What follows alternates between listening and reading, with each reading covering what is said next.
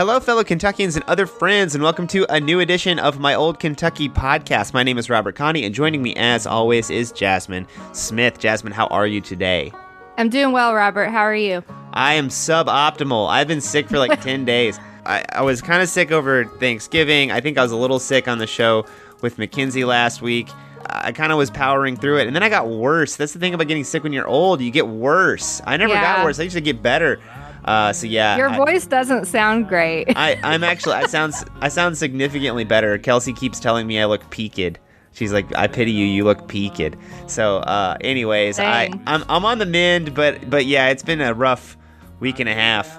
Having kids is another fun part of it. Uh, so, yeah. Yeah. no no COVID though. No COVID, no flu. Like I got all the tests, so I'm I'm clear on those. I'm just coughing up along. So. Yeah, I'm doing okay though. Uh, we got a lot of stuff to talk about today. Jasmine's going to tell us a little bit about a, a judge who blocked part of the federal vaccine mandate that happened here in Kentucky, and then that kind of went national. Uh, there's another part of that story. Um, I, I'm going to talk to us about redistricting. It's an ongoing saga we've talked about a few times. We have an update there. Uh, Jasmine's going to talk to us a little bit about the West End TIF, which was something we talked about during the session last year. We've kind of updated a couple times throughout the year now. And I'm going to talk to us about COVID. So, without any further ado, Jasmine, why don't you tell us about the federal vaccine mandate? All right, so on Tuesday, yesterday, Judge Gregory Van Tatenhove issued an opinion granting Daniel Cameron's request for a preliminary injunction to block Biden's vaccine mandate for federal contractors. We've talked about this a lot before. A preliminary injunction is basically a temporary one until a case is ruled on the merits. Um, but it's a pretty high standard to get a preliminary injunction. We've also talked about Judge Van Tatenhove before. He is an Eastern District of Kentucky judge who was appointed by George W. Bush, um, so a more conservative judge. And you may remember his name because he issued the ruling about in person worship back in 2020, like season one of the pandemic. Yeah, and that was that was another big win for Daniel Cameron and the Attorney General's office, right? Yes. Here's a quote from the opinion that kind of tells you like what the case is about. Uh, Van Tatenhove wrote, "This is not a case about whether vaccines are effective. They are." Nor is this a case about whether the government, at some level and in some circumstances, can require citizens to obtain vaccines. It can. But the question is can the president use congressionally delegated authority to manage the federal procurement of goods and services to impose vaccines on the employees of federal contractors and subcontractors? And he said, in all likelihood, the answer to that question is no. So he granted the preliminary injunction. Um, so there's there's a lot of big words there in that question. Um, basically, this is an administrative law case about whether the president had the authority to act and it has to do with federal statutes about um, contracts for goods and services. And so Van Tatenhove took issue with Biden's use of this federal procurement statute um, to require vaccines for employees of federal contractors. He said, if a vaccine mandate has a close enough nexus to economy and efficiency in federal procurement, then the statute could be used to enact vir- virtually any measure at the president's whim under the guise of economy and efficiency.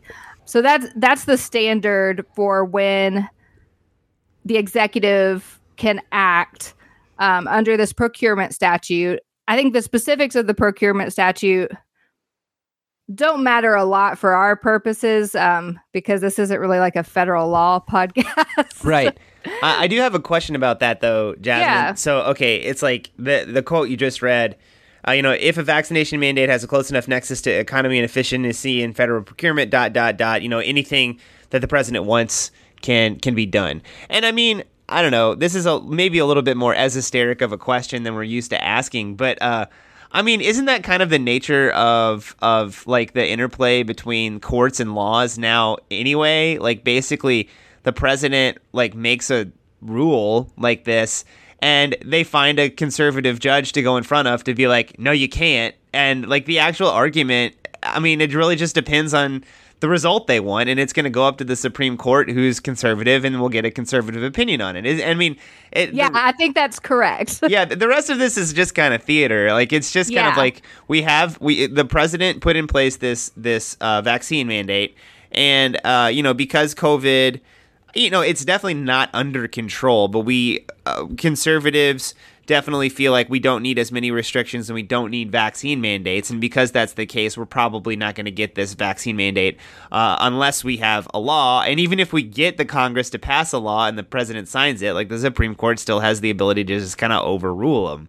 uh, and that's that's I don't know that just kind of feels like where we're at as a country right now. So like these rulings are are are just kind of at the end of the day a reflection of the political stances of the judges themselves. Am, am I like way out of line or being way too cynical when I say that? Um, no, I think that that is correct, and I agree with that take, and that's why this segment about this lawsuit. There's not a lot of specifics about like his analysis about uh the statutes because one, I don't have a Pacer account because every Pacer search costs money. Um, side note, it should be free, but it's not. So I, I didn't, I don't have the full opinion. That's one reason. The other reason is because honestly, that kind of stuff doesn't matter for at least our purposes because yeah, yeah.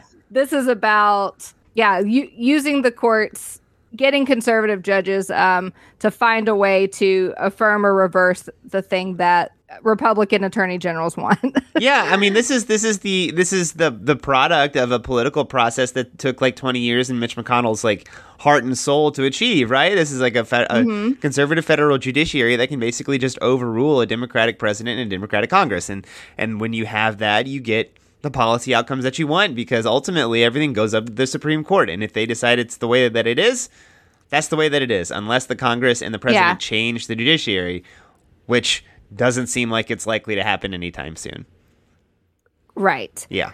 so in this case the injunction applies to kentucky ohio and tennessee but shortly after this ruling which was from the eastern district of kentucky a louisiana judge issued a nationwide injunction for certain healthcare workers so in the louisiana case in November, the Centers for Medicare and Medicaid Services, or CMS, they issued an interim final rule mandating vaccines for Medicare and Medicaid certified providers. And the Louisiana court issued an injunction to block that rule. And so Daniel Cameron also joined that suit as well. One of these is a nationwide injunction. This one applies to three states. And the difference is that they're these two lawsuits are about different rules, not the same one. Yeah, so the the the the lawsuit that Van Tatenhove made that was about something, and, and so he restricted his uh, opinion to just this three states. In Louisiana, he that judge issued a nationwide injunction, and that was about CMS, right? Is that that's and that's the reason why it was able to be nationwide, I guess. Right. And so also the Fifth Circuit has also blocked the OSHA vaccine mandate. And so the OSHA mandate is the one um, for like companies with more than 100 employees. And so the Fifth Circuit has blocked that. And then that's been challenged in several other jurisdictions as well. So they're all going to be consolidated and heard by the Sixth Circuit, which is our circuit. So we'll probably be talking about that soon. What happens when there are several federal lawsuits with like common questions of fact? They're consolidated into one petition and then the court gets drawn at random. Um, so the Sixth Circuit won the OSHA mandate lottery.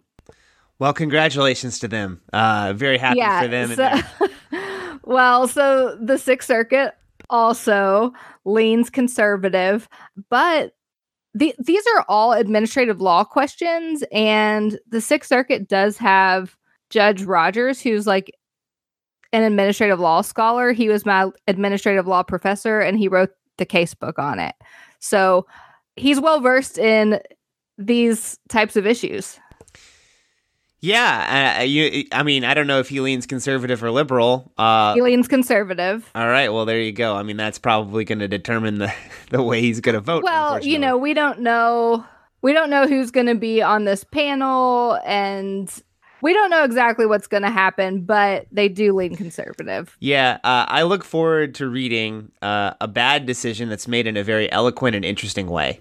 Yeah, and you know, I think this case is, is, is headed for the Supreme Court. Like, yeah, a lot of others. well, and I mean, when we talked about this originally, I mean, I'm I'm being very pessimistic and, and kind of grumpy about this, but I and that's probably not totally fair. I think one of the things I said is like, you know, in questions of administrative laws, and, and really one of the things about the judiciary is like even conservative jurors, like they tend to take a broader view of things, and like if it's a conservative court, they will rule like against conservatives, even if it's in their benefit in the short term because it's in, the, in their long term benefit. So we really don't know, you know, what's going to happen here because their their interpretation of how this is going to work in the long run or what they think is the more conservative decision is, is yet to be like kind of determined. I think. And there's reason to think like the conservative courts may want the federal government to have power to enact mandates like this. Maybe. I'm not sure. Uh, so it is kind of like it is kind of up in the air. So we'll see we'll see where it goes. Was that does that make sense? yeah. Okay. I thought you were like wrapping it up. I didn't have anything to add there. Okay. Okay. Very good. Well, then we'll move on. We'll move on to talk about redistricting here in Kentucky. So we have talked about redistricting several times already, and, and yes, it is the case. Many st- many many states have already wrapped up the maps that they're going to be used on the both the federal and the state level. But Kentucky requires legislature, the legislature, to actually pass the redistricting maps during a legislative session. So we had to wait. And Republicans control the legislature with a veto proof majority, and therefore they basically have total control over their process. Their, their maps are going to pass over any objection from Democrats so long as their caucus will hold together. And, and it's likely that their caucus will hold together on an issue like redistricting. Earlier speculation made it seem like some of the compromises that needed to be made were going to cause the process to be lit, be delayed by about a year. Uh, Eastern and Western Kentucky stand to lose a, lot, a significant number of seats, uh, and those seats are not necessarily going to like core urban areas, but kind of exurban and suburban areas are definitely uh, slated to, to, gain a significant number of seats in in the legislature. And uh, you know, a lot of the seats, in fact, almost all of the seats in Western and Eastern Kentucky, with the, ex- the exclusion of like two seats in Eastern Kentucky and then the Bowling Green seat in Western Kentucky are held by Republicans. So basically, Republicans are, are determining who has who gets to lose their job. Uh, you know these these three uh, legislators are in uh, one district now. Uh, which one gets to stay and which one gets to go? Uh, you know who's overlapping who? Those are all really hard decisions, and it kind of made it seem. Earlier speculation did kind of make it seem like it, they were going to have to push this off by a year. Reporting, though, from the Herald Leader earlier this week quoted David Osborne, who's Speaker of the House, and Damon Thayer, who is the majority leader in the Senate, who said that they were, quote, very close, unquote, to having their maps completed. So, similar to the recent past, Republicans said they hope to have a special session to pass the maps. Again, the legislature has to pass these things during a legislative session, but the governor can call the legislature into special session so that we could get these maps earlier. On November the 30th, though, which was just a couple days ago, Senate President Robert Stivers weighed in, saying that the legislature would pass maps during the regular session, which starts early next year, early 2021. When asked why a special session wasn't going to happen, Stivers said that Governor Beshear asked to see the maps before calling a special session. And Stivers' response, according to WFPL, is quote, It is not his role to set policy. It is ours, and where the districts are is our prerogative. And he can either veto it or not. If he does in the regular session, we'll override. Unquote. So Joe Sonka of the Courier Journal tweeted that Stivers thought that seeing the maps was an unreasonable request. So that, that, there's a lot to chew on in, in that quote from Stiver. So so you know, Jasmine, go back in time with me just to the beginning of this year in the 2020 legislative session, and it's full of complaints by the legislature that the governor was using too much of his power, and thought that the legislature needed to be included in many of the decisions that the governor was making. So, given Stivers' response about the de- delineation of roles and redistricting and being like, this is our job and not your job, I mean, it's pretty clear that everything he said in 2020 was just rhetoric because that stuff that Governor Beshear was doing to respond to the pandemic was his job under the Constitution. And they basically were like, we would like to have our input matter. And governor was like, no. Uh, and they were like, we're going to change the law. And here the governor's like, I would like to have my input matter. And they were like, no. So they're basically just doing exactly what they said they didn't like the governor doing before. I mean, am I crazy about that, or does that does that seem correct? No, I think that's correct. I, I guess one thing that is maybe consistent about their position is they always say it's not his role to set policy. That was kind of their argument then, too. But there was a lot of discussion about wanting the governor to work with them and working together. And then now they're not doing that. Yeah, set, setting policy is like a really broad term. And you're right. Like uh, they did continually say that.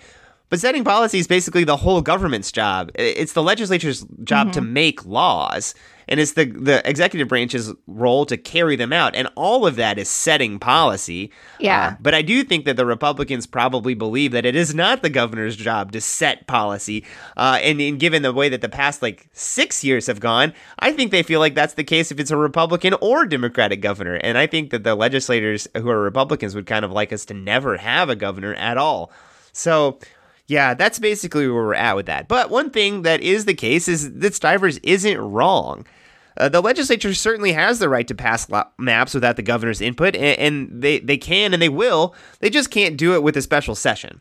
So the upshot is now Democrats don't know where the districts are, and Republicans do. The maps are written, they're in existence. Uh, Republicans can start using them, but Democrats don't have them because they haven't been introduced during the special session. Robert Stivers also said that the filing deadline would be moved back. As it stands, the filing deadline is just a couple of days after the legislative session begins. Not even enough time will have elapsed between them when the legislative session begins and the filing deadline for them to pass a law, even if they do it very quickly, even if they do it in that five day stretch of time that they probably will use. So he did say, Stivers did say that, that the filing deadline would be moved back, but he said it would be moved back, quote, just for a short period of time, unquote. So this puts Republicans at a really significant advantage as they know who is eligible to run in which districts. I do know that Democrats have been working really hard on recruitment this cycle and would really like to have more seats challenged than they did in the 2020 cycle.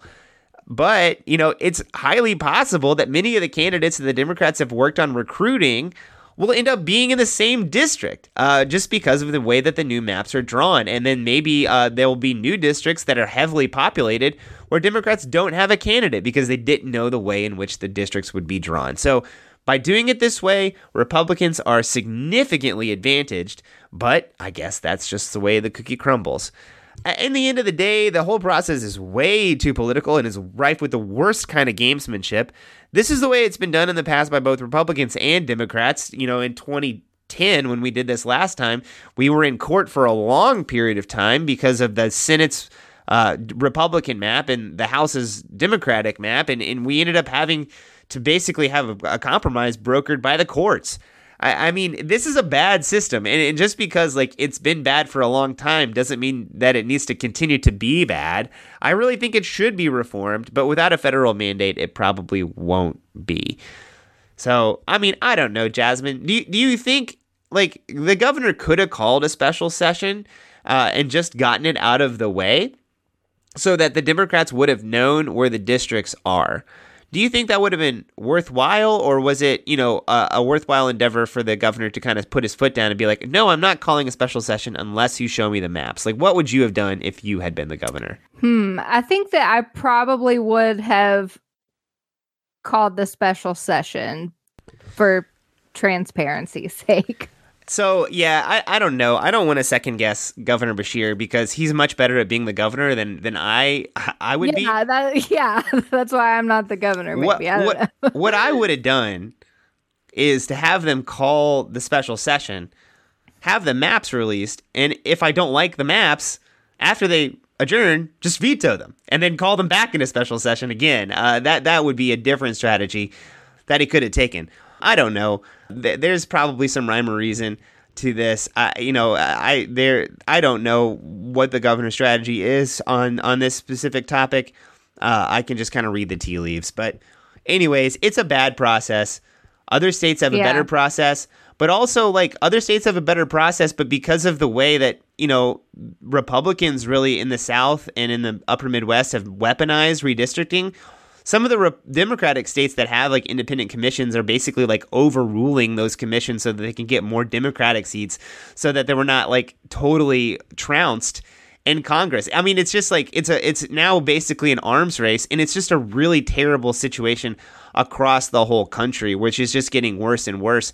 And and without some sort of like democratic appeal to to increase, you know, better government and better drawing of maps, uh, it's just going to get worse and worse as as time goes along. So we really do need a federal law, and I don't think one is coming. So, anyways, that's redistricting here in Kentucky and elsewhere. Jasmine, why don't you tell us about the West End TIF? All right. So this is just like a short update about what's going on with it and something else that may be coming to the West End. So um, last week, the Courier Journal did a piece about the West End TIF, and it kind of talked about the TIF's proponents and opponents.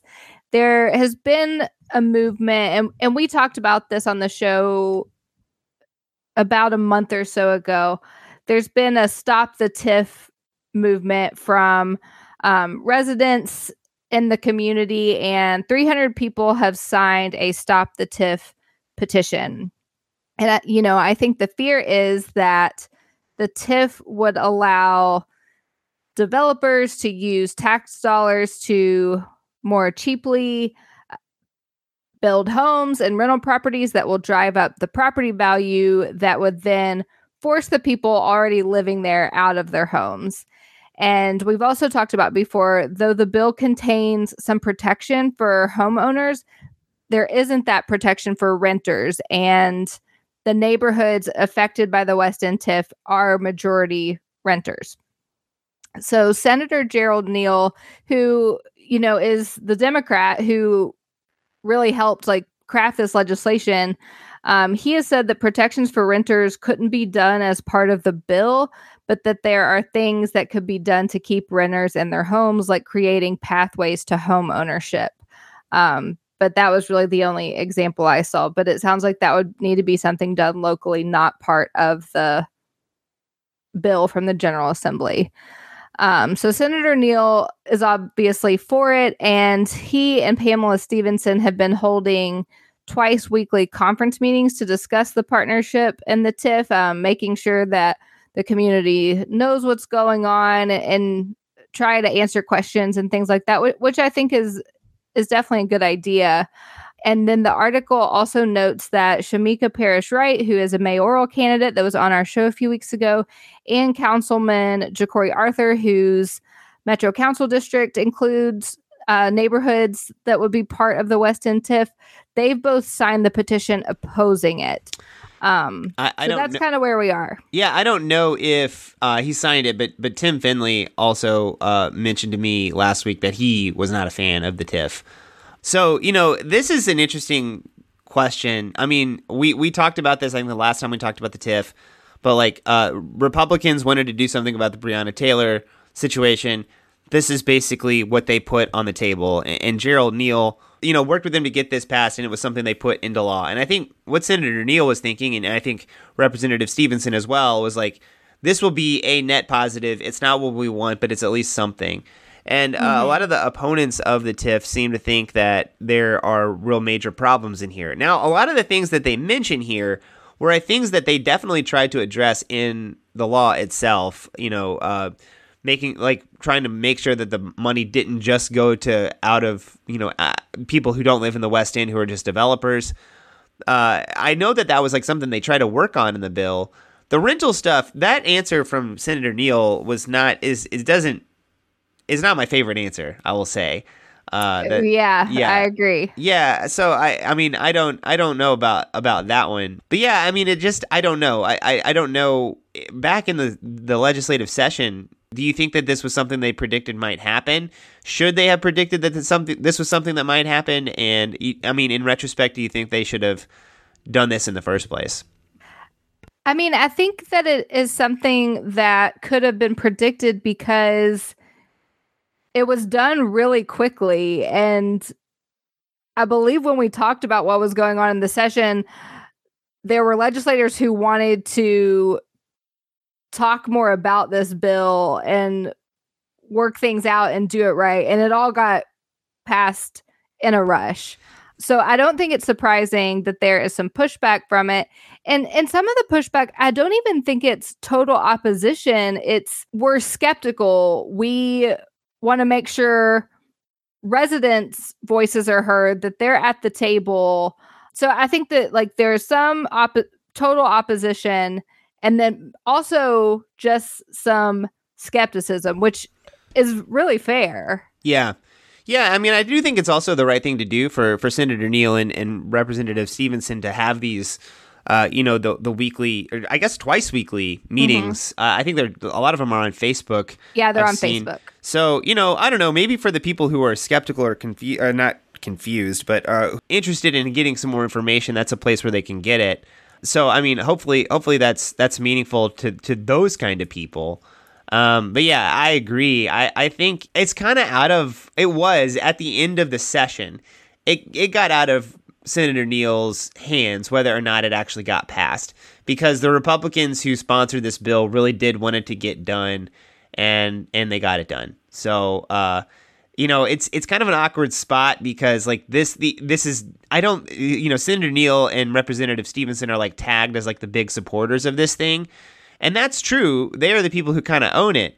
But it was given to them by Republicans as like right. this what, was throwing them a bone, I guess. Like I guess here's what have we'll, something. Here's and, what we'll give you, and now yeah, you and have I, to defend And they it. know, yeah, and they know that it's not perfect or a solution like a total solution it's it's not know? a solution either one of them would have picked as probably even in their top 10 solutions right but in it, in it i mean you know it ta- it takes a level of people who want to listen to a podcast about kentucky government to like understand the nuance there uh, and that's just not everybody. You know what I mean? And that's that's mm-hmm. it. So I, I kind of feel for Senator Neal and, and Representative Stevenson about about this specific issue, but at the same time, you know, I hope that they're right that this is more of a net positive than a net negative, and that the right kind of safeguards can get built in that addresses some of the criticism that the TIF has had. So, yeah, you know. and I, I mean, I also feel for residents who are skeptical or oppose it because I mean, people in the West End have been burned a lot, you know.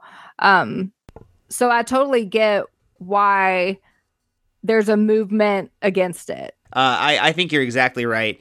There, there, there's a reason for people in the West to be skeptical of any sort of governmental intervention yeah. into their lives because even, I mean, especially well intentioned stuff, it seems like all of it has some sort of blowback or, or bad unknown consequences that, that end up coming to, to get uh, the folks that live there. So hopefully the amount of pushback that they're getting and the receptiveness of the elected officials who are pushing for this can help make it so that either when we go into session in 2022, there can be some changes made I mean, because you know these two really did play ball last year, um, so maybe they'll they'll they'll get some help from the Republicans, or or you know it's it's at least a net a net positive and and not a net negative. So that's that. But there was you know some good news uh, for the West End, right? That we heard last week. Yeah, so on Tuesday, the governor held a press conference in Louisville where he proposed budgeting $10 million over two years to extend Waterfront Park to the West End. Um, so this expansion would cost a total of 50 million, but 10 million from um, the state. There would also be funds from Metro Council and private funds as well.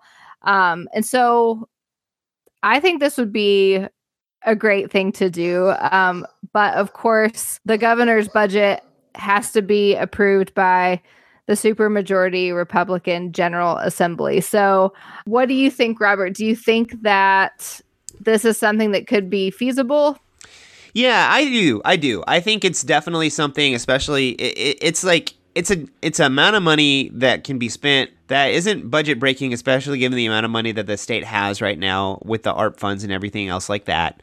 It would probably improve the standing of a lot of the folks in the state government in the legislature I mean, better than the TIF would uh, in, in a lot of different ways than the folks that live in the West End. I am just kind of interested to see how it's going to work because the issue with the park and Waterfront Park has always been 64 which you know runs right through the middle of downtown Louisville. I guess are they going to put the park under the overpass, or uh, that's that's something that I would be interested in seeing how that's going to work. Is it going to be like two parks? Is it going to be like Waterfront Park East and Waterfront Park West, based on like where there's gaps and where the interstate is? Uh, so so that's that's something that I'm interested in seeing.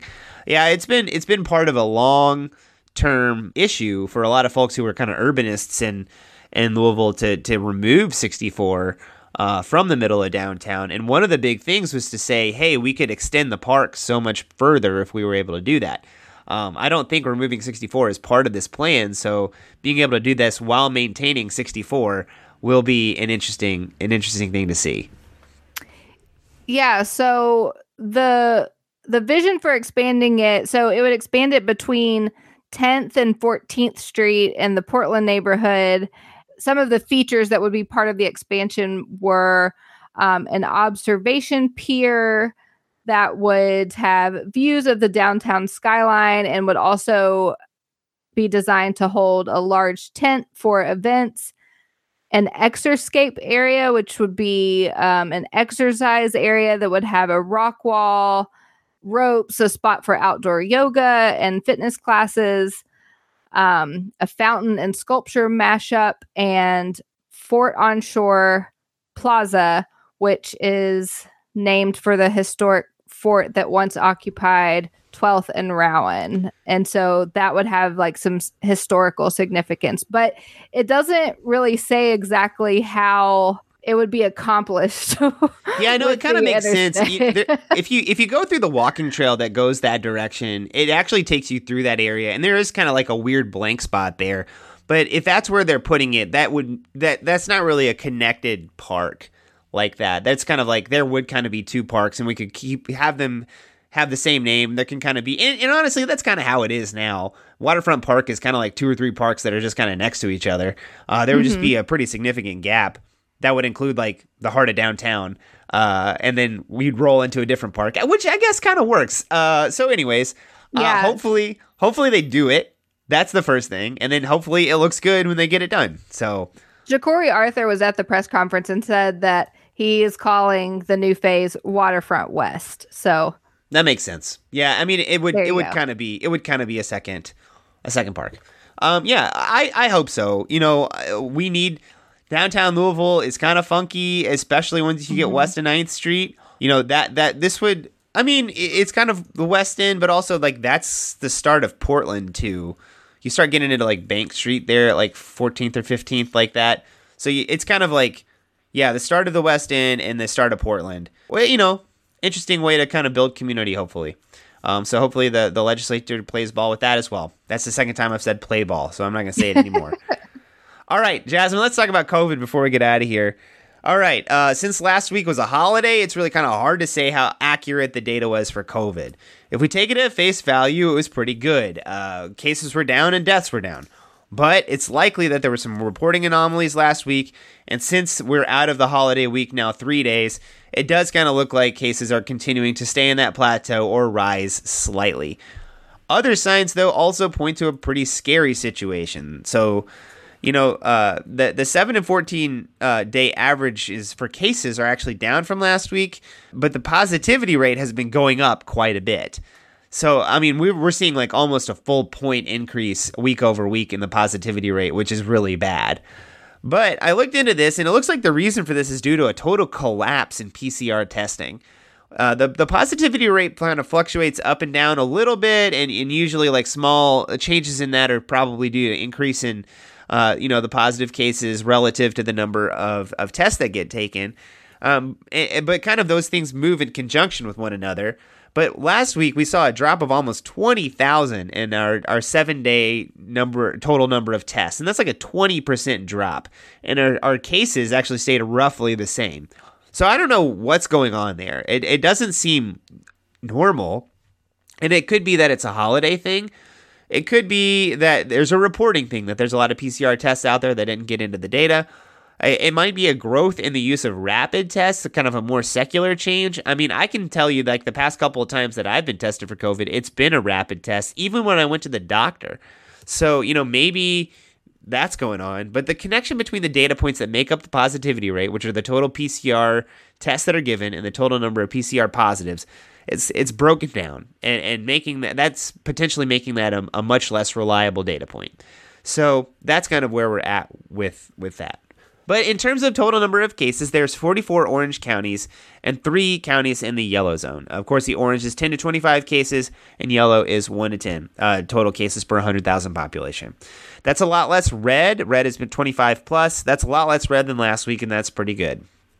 As of Tuesday, Louisville is showing up as red on the state's map. On the city's data portal, though, uh, last week was an orange week, and Louisville only had about 1,300 cases. That's better than the past two weeks, but only slightly. So for the past four weeks, Louisville has seen between 1,300 and 1,600 cases, but deaths in Louisville actually remain quite low. There have been 21 total deaths over the past month in Jefferson County, and there were 20 and there were 20 total deaths in one week uh, in October. So decoupling deaths from cases is a really big deal. Of course, the biggest problem with COVID is that it kills people. Making people sick is something that a lot of viruses do. The problem with COVID is that it also kills a lot of people and sends a lot of people to the hospital.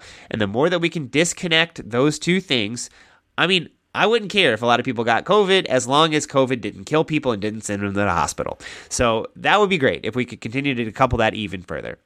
Lexington remains in quite a bit of a plateau, but their rate is actually lower than Louisville's. Fayette County is solidly in the orange, so their number has gone up and down slightly, but it's definitely between like you know 18 and 23 or something like that, which is an orange uh, rating. Jefferson County goes between like 23 and 27, so it goes in and out of orange and red quite a bit. So Lexington stable, just like Louisville, but stable at a lower rate. Vaccinations fell substantially last week. It could be that all the data from the holiday week is quirky and that vaccinations are going to go back up, but it also might be the case that all the 5 to 12 year old children with parents who are eager to get their kids vaccinated have now done so. Our 14 day average is now at 4,300, and the seven day average is actually 1,000 less than that, so that just shows you how far it's gone off a cliff in the past day. Kentucky's vaccination rate is again above 60%. Before we had our big correction, I think we were at like 63%, so we were almost back up to the place we were before we did our correction. I'm sure you've heard about the Omicron variant in the news in the past couple week, and it's uh, it's definitely freaking everybody out. It has not yet made it to Kentucky. I did see the United States got our first case of somebody who'd traveled to South Africa, but it will be here soon. It is important to note that the way that this works, uh, it does look like it will be in Kentucky soon. Uh, but it's important to remember that we just don't know much about it yet. Uh, it could avoid vaccines better than the other ones that we've seen. It might not. It could be, uh, you know, much more effective. It might not. It could be less deadly, and it might not be. There's a lot of just things that we don't know, uh, and we're going to have to wait for more data and information. So just do what you do to stay safe. Get vaccinated if you haven't. Get boosted if you haven't. Continue to wear your mask and reduce contacts as much as possible. So that is where we're at with COVID. With the holidays impacting us, it was a weird week. We don't really know what happened. Hopefully, the data settles down and people keep getting vaccinated and boosted. Jasmine, any uh, holiday COVID stories to tell us? No, I don't think so. I I haven't had a COVID test in a long time. I haven't had any known exposure or anything like that. So I don't know. Nothing from me. Yeah, I'm gonna edit out all the coughing I've done on this episode, but I've done yeah. You coughing during the COVID update like gave me some anxiety. yeah, no, I uh, yeah, I you know I had a lot of anxiety. Uh, the baby was sick and she had a cough, and you know she didn't have COVID. I got it, so I pro- I was pretty sure it wasn't COVID. Uh, but you know, I, and the symptoms that I had, the only symptom I had in common with with COVID was uh, a cough, and it was a pretty wet cough. So I was pretty sure, but I went to the doctor to make sure. Uh, no COVID, so that's that's good for me. But yeah, it was stressful to have this during the holidays because you know mm-hmm. everybody wants you to come to stuff. Um, yeah. But eh, but at the same time, you want to stay safe. My family's all 100% vaccinated. I think. I mean, there's some people I'm not 100% sure about, but uh, you know that's their prerogative. But the fact that, I mean, I did take a lot of solace in the fact that I did get my booster shot two weeks prior to going out with people. Uh, that is a likelihood that I, I wouldn't catch it and wouldn't pass it on. So I did feel good about it.